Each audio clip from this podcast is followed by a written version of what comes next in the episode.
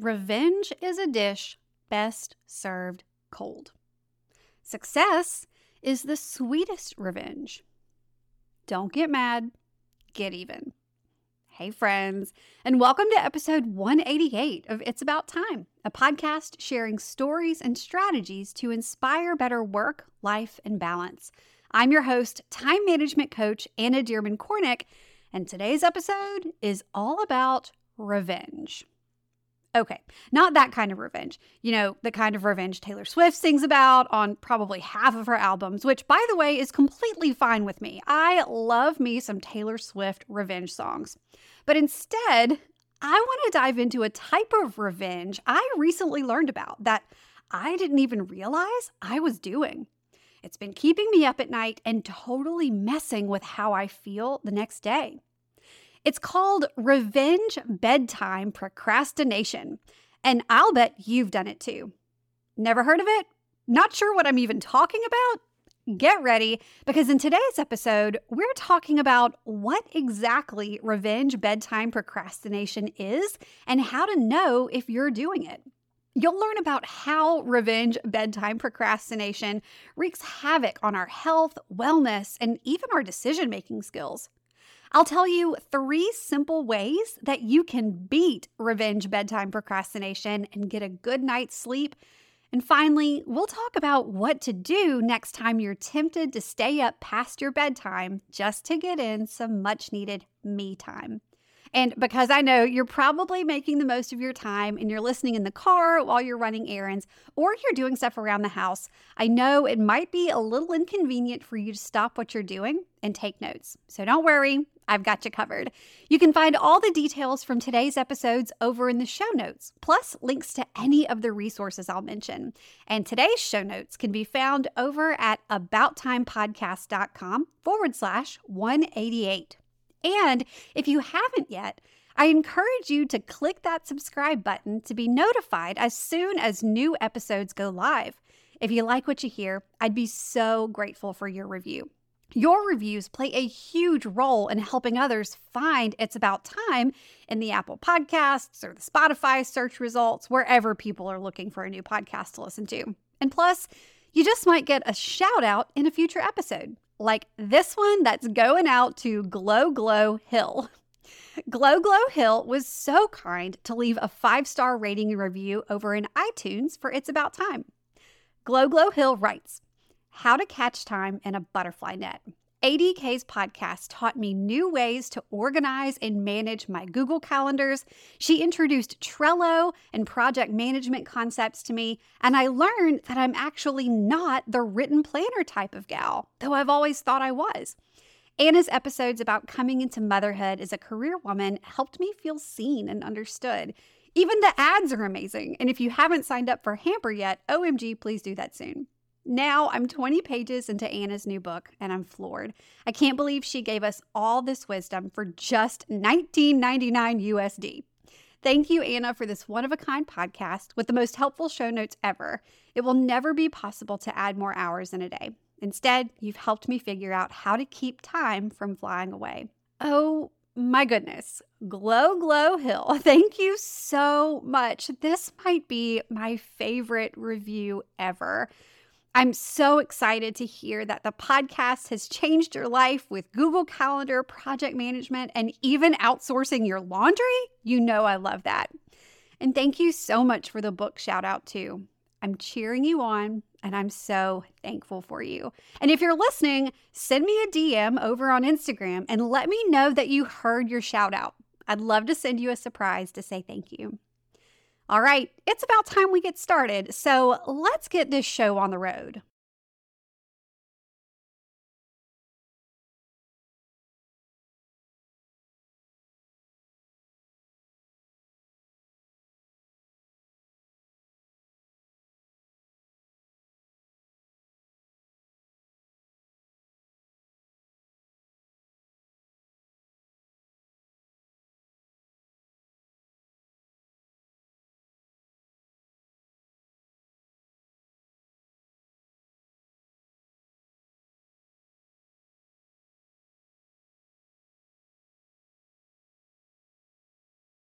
Revenge bedtime procrastination.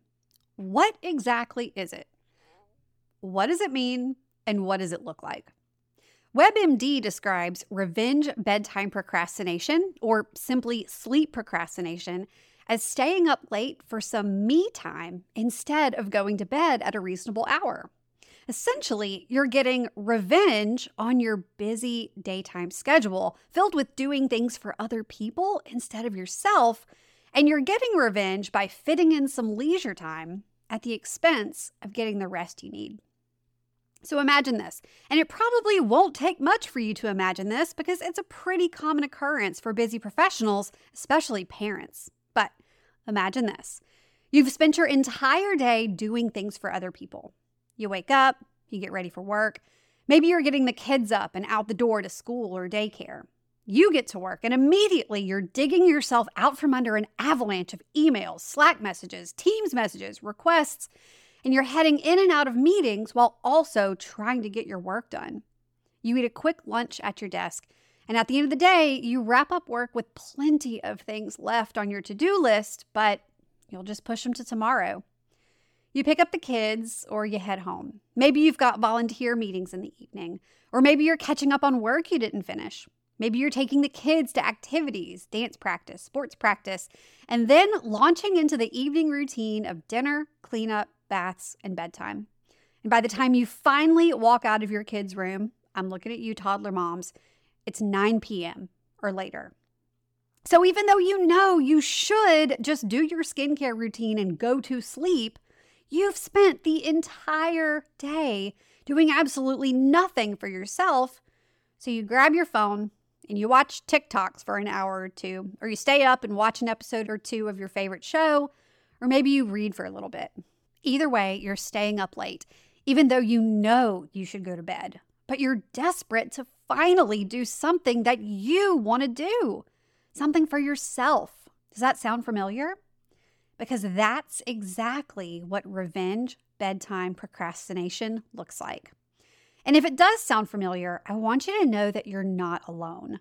The concept of revenge bedtime procrastination isn't a new thing, but the phrase has certainly gained traction across the world in response to the stress that we all felt during the COVID 19 pandemic.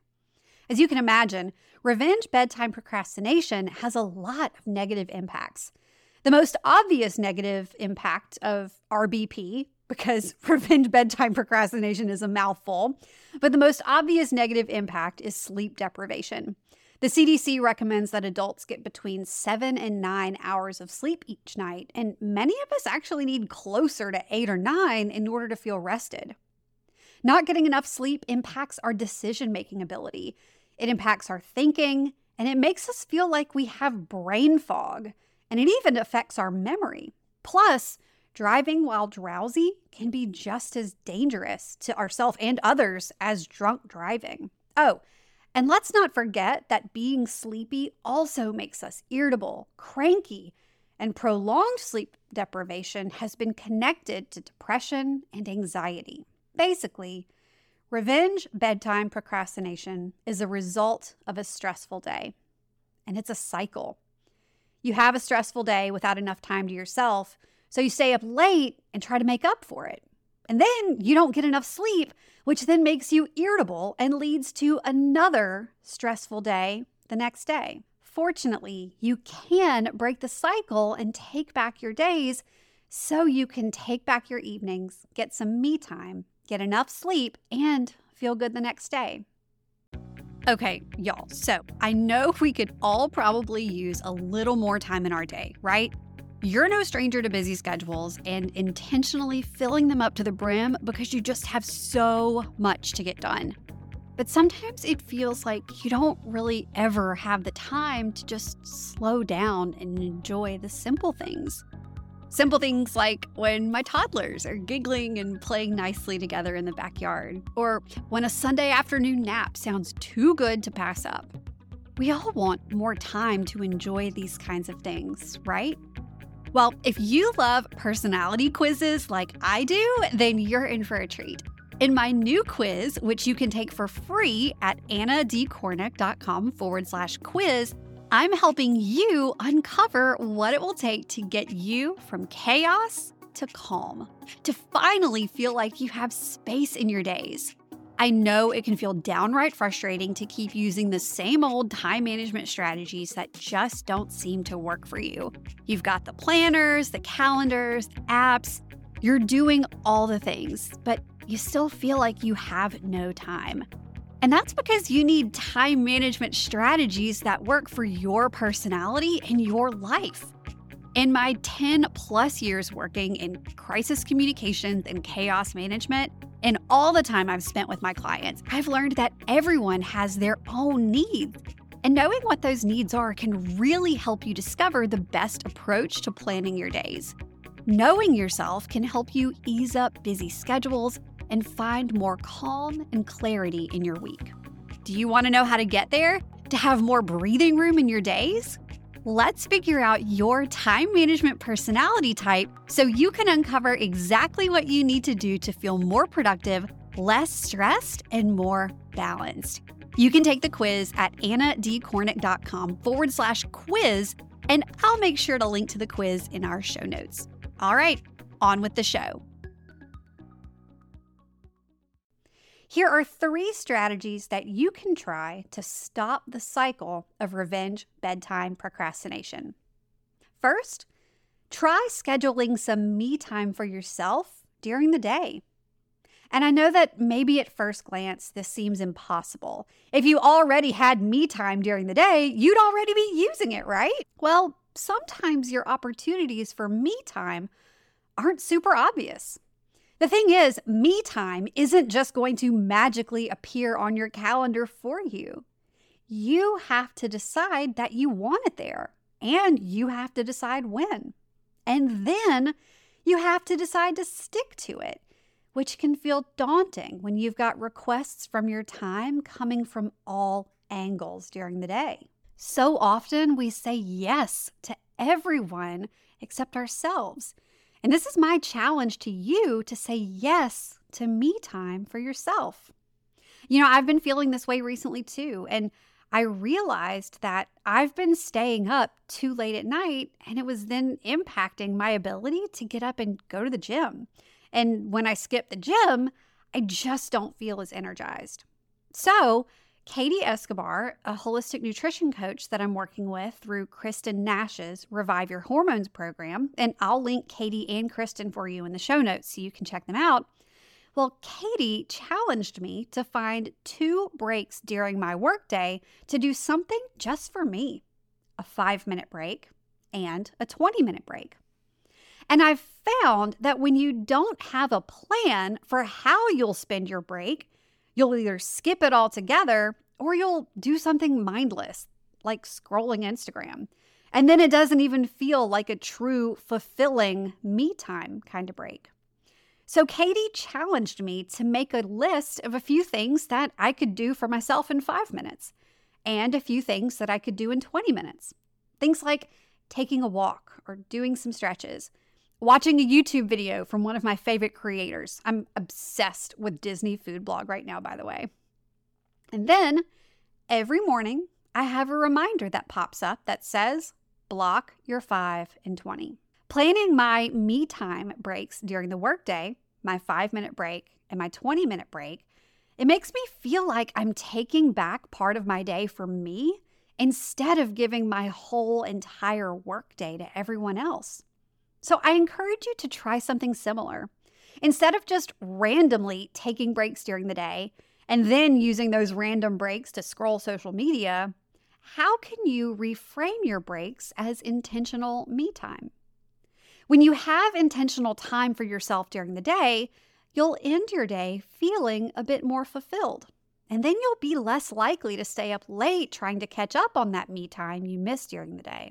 The second strategy is to arrange your evening routine to create more time for yourself before bed so you can have some time for yourself and still get to bed on time. So, is there anything that you're currently doing in the evening that can be done at a different time of day?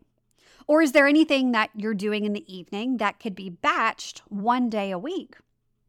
I encourage you to get creative and see what you can move and shuffle around. Just because you've always done your evenings one way doesn't mean you can't reimagine and rearrange how you spend your time. One thing that's been helpful at our house is alternating certain evening responsibilities with my husband. We actually take turns now reading bedtime stories and laying with the girls until they fall asleep. Now, I don't want to open up a whole can of worms about toddler sleep strategies. We're doing our best over here, but trust me, as much as I love sweet snuggles with my four and two year old girls, I would also love to just kiss them on the forehead, say sweet dreams, and walk out of the room. But that's not what life looks like for us right now. Sometimes the parent in charge of bedtime stories kicks off that first story at around 7:45 and then doesn't leave the room until after 9 p.m. And at that point the entire evening is basically gone. But since Scott and I alternate, I can count on having a few evenings a week to myself. And on those evenings, I plan in advance to soak in the tub or watch a favorite show while Scott is with the girls. Knowing that I have those nights for me a few nights of the week it makes the evenings that I don't make it out of their room until after nine just a little easier to deal with. So I'd ask you, what can you rearrange or alternate with someone else in order to create more predictable me time for yourself in the evening, even if it's not every evening? All right, last strategy. And you know what? This one is giving into the fact that sometimes you just need to stay up late and get in that me time so you don't totally explode. But some forms of revenge bedtime procrastination are better and healthier than others. So I encourage you to choose some low tech ways to wind down. We've all been told a million times by now that the blue light from our devices in the evenings impacts our ability to sleep. So if you're going to stay up late, consider reading an actual book made of paper or getting an e reader that isn't backlit. I have a Kindle Paperwhite and I love it. I'll link it in the show notes so you can check it out. Instead of watching a high stress TV show before bed, consider watching something a bit more chill. My husband actually tried to get me to watch the first season of The Bear with him. And if you haven't seen it, it's set in a restaurant kitchen and it is very intense and seriously gave me anxiety before bed. I couldn't handle it. I had to ask him to watch it another time so I could relax and chill out. You could also color in a coloring book, draw, journal. There are so many things you can do besides scrolling social media or playing games on your phone that help you ease into a good night's sleep, but still give you the opportunity to have some time that's just for you. So, there you have it. You can stop the cycle of revenge bedtime procrastination and get some me time for yourself during the day. If you've stayed up past your bedtime and felt the negative effects the next day, here's a quick recap of those three tips. First, schedule some me time for yourself during the day. Even 5 and 20 minute breaks spent intentionally can help you feel fulfilled instead of completely drained at the end of the day. Second, rearrange your evening routine to allow for some more meaningful me time before bed. This might look like moving some parts of your evening to other times a day or batching activities once a week. You might also alternate parts of your evening routine with someone else. Third, and finally, if you really just need to stay up late, consider some low tech activities that won't negatively impact your sleep quite as much. Avoid blue light, avoid social media, avoid stressful TV shows and online games in favor of books, journaling, drawing, or relaxing TV. I'd love to know if you've ever experienced revenge bedtime procrastination or if any of these three tips work for you. So head over to the It's About Time podcast community on Facebook and let us know. You can find it in the show notes or by going straight to abouttimepodcast.com forward slash community. As always, all of the details from today's episode can be found over in the show notes at abouttimepodcast.com forward slash 188. And before we go, let me tell you a little bit about next week's episode, episode 189. Next week, we're continuing the procrastination conversation and talking about how sometimes procrastination is all in your head. And no, I don't mean that you're imagining that you're procrastinating, but your mindset can make a huge difference in how and when you get stuff done. So join me next week and find out how to beat procrastination from the inside out. All right, that's it for today. Thanks so much for tuning in, and I'll talk to you soon.